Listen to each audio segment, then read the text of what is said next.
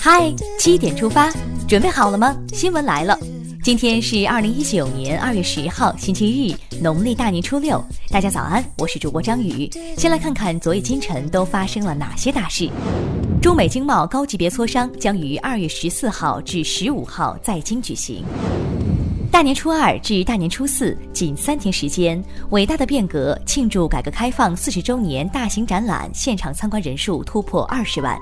据介绍，春节期间，家庭成为大型展览现场参观的基本单元。最高人民法院、最高人民检察院日前联合发布解释。规定实施倒买倒卖外汇或者变相买卖外汇等非法买卖外汇行为，扰乱金融市场秩序，情节严重的，以非法经营罪定罪处罚。近日，外交部发言人华春莹就印度总理莫迪到中印边界东段地区活动答记者问。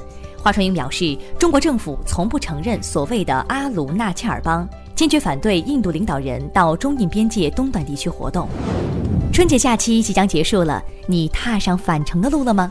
从九号到十五号，务工人员将大量外出，形成节后第一个客流高峰期。十二号之前，济南开往北京方向的列车车票，武汉去往上海、广州方向的大部分列车车票都已基本售罄。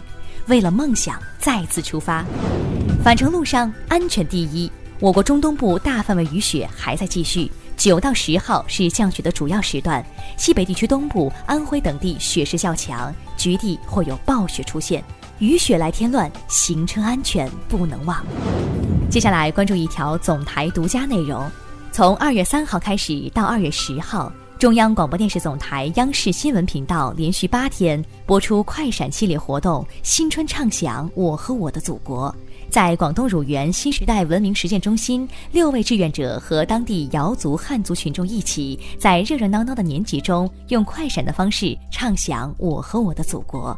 感兴趣的朋友，可以在央广新闻公号今天的“嗨七点出发”推送中点击观看。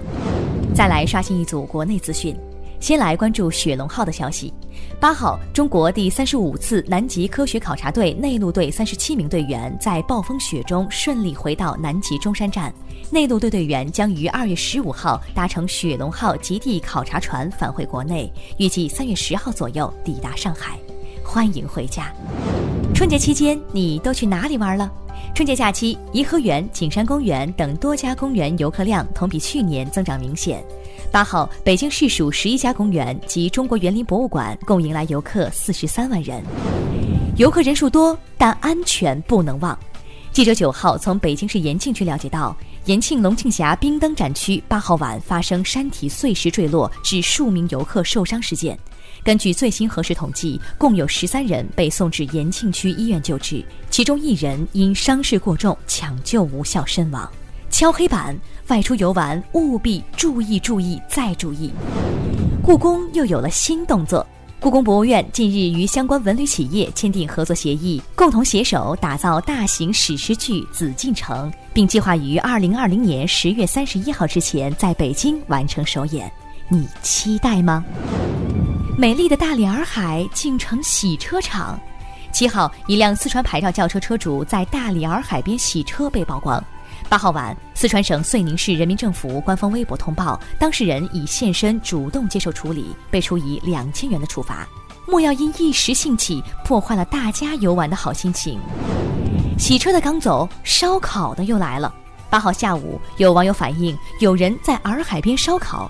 接到举报后，大理市洱海保护管理局执法人员现场抓获当事人，依据相关规定没收相关的烧烤工具，并处罚款两百元。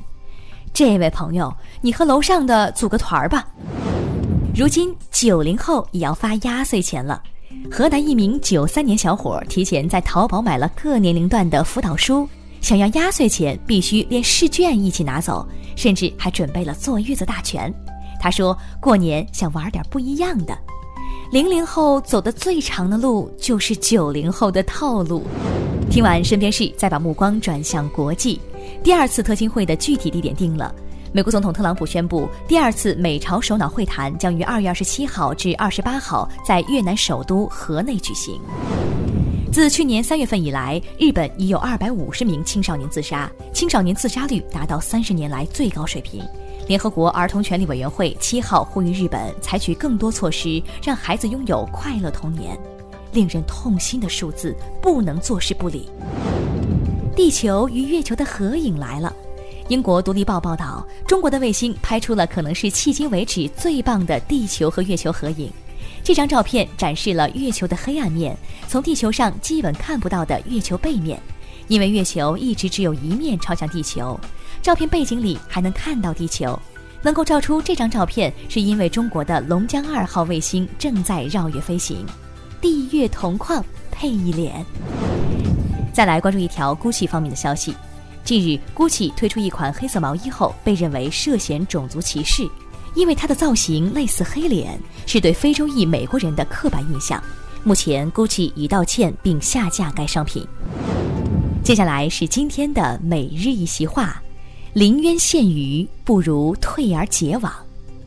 二零一六年三月七号，习近平总书记在参加十二届全国人大四次会议黑龙江代表团审议时强调，要瞄准方向，保持定力，一以贯之，久久为功。